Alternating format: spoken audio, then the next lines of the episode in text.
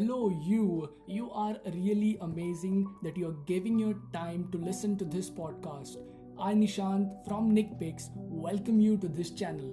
On this channel, I talk about the mind, the ways to train it, the methods you can practice to take your mind to its maximum potential. In this episode, I'm going to talk about distance.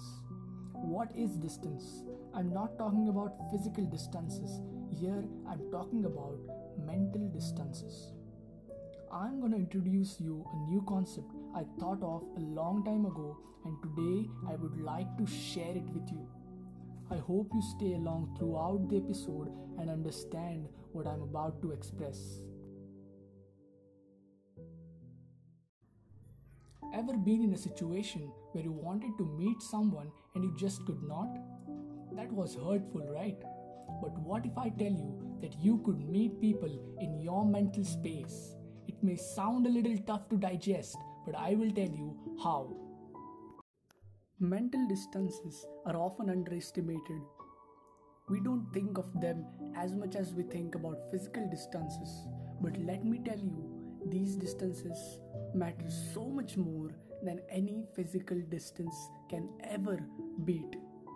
If you have these distances, you need to bridge them as soon as possible, or they would turn out to be really destructive for your mind.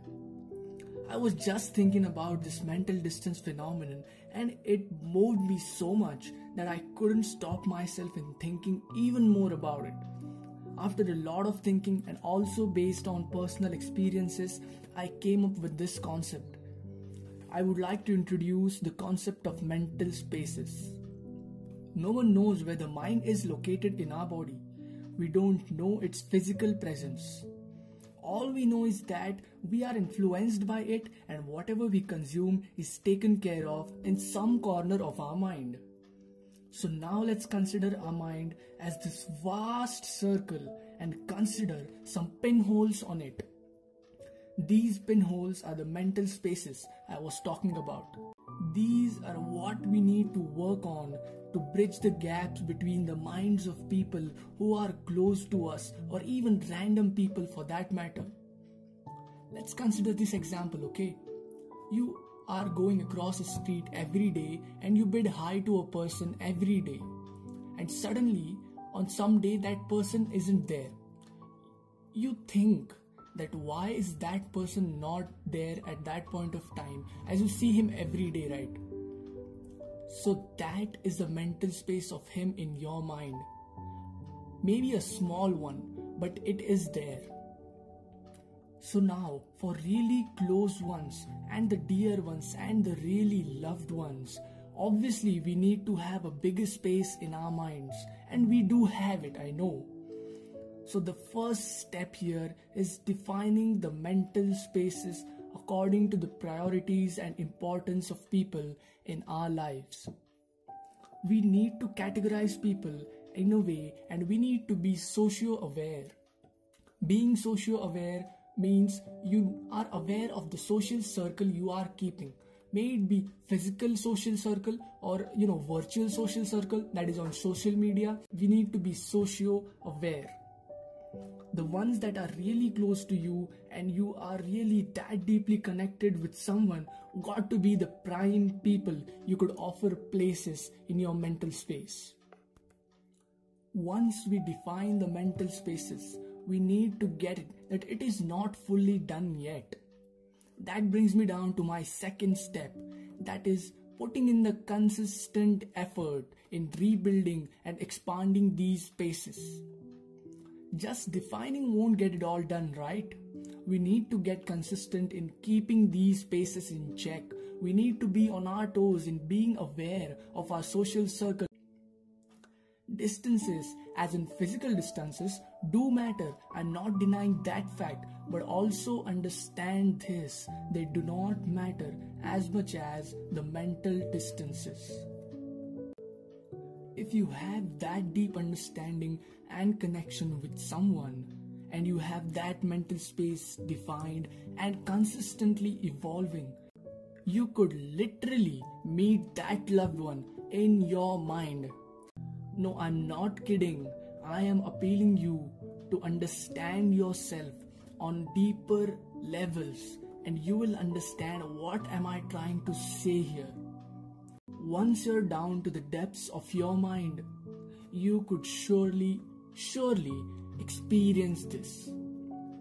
Also, just to give you an example, a baby or a child does not know who is the mother or the father or any other close person, right? What would you say if I tell you that a baby can create mental spaces who literally doesn't even have a developed brain and doesn't even understand things? It can prioritize the closed ones, like this is the closed person number one, number two, number three, and so on. This is still just an example. You observe a baby and you'll get to know what I'm trying to express here.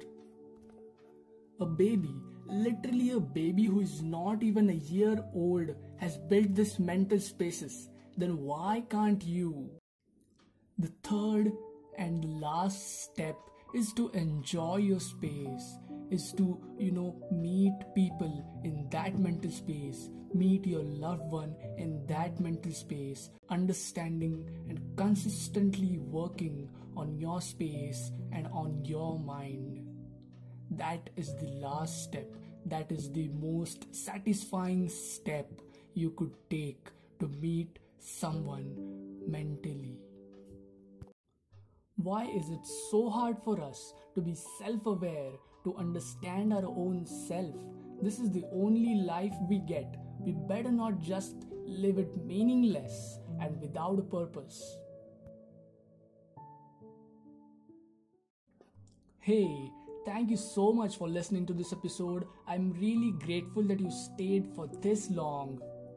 I hope you liked the concept and you would implement it in your life as well. If any segment mentioned in the episode made you think of the person you love, a person you are close to, you gotta share it.